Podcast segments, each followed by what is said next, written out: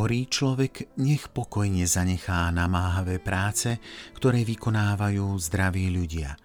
Nech ich vyváži pokojnou odovzdanosťou a trpezlivosťou, aby prácou nezničil svoje slabé telo.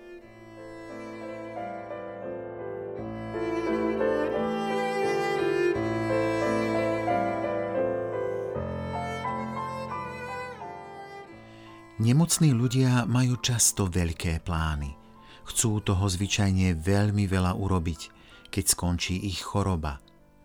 Niekedy to však môže byť zavádzajúca túžba, pretože to, čo vnímajú ako horlivosť, je neprijatím ich stavu choroby.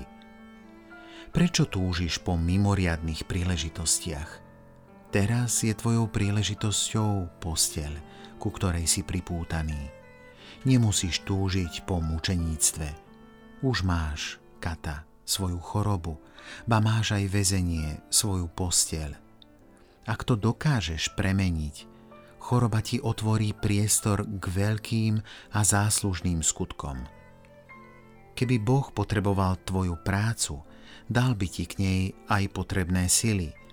Teraz však žiada trpezlivosť, nie obetu – očakáva odovzdanosť do jeho vôle, nie prácu v pote tvojej tváre.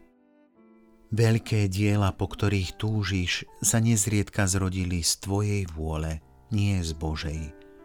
O čo ti je Božia vôľa svetejšia než tvoje osobné prianie, o to ti teraz, ako chorému, môže byť choroba užitočnejšou ako samotný apoštolát.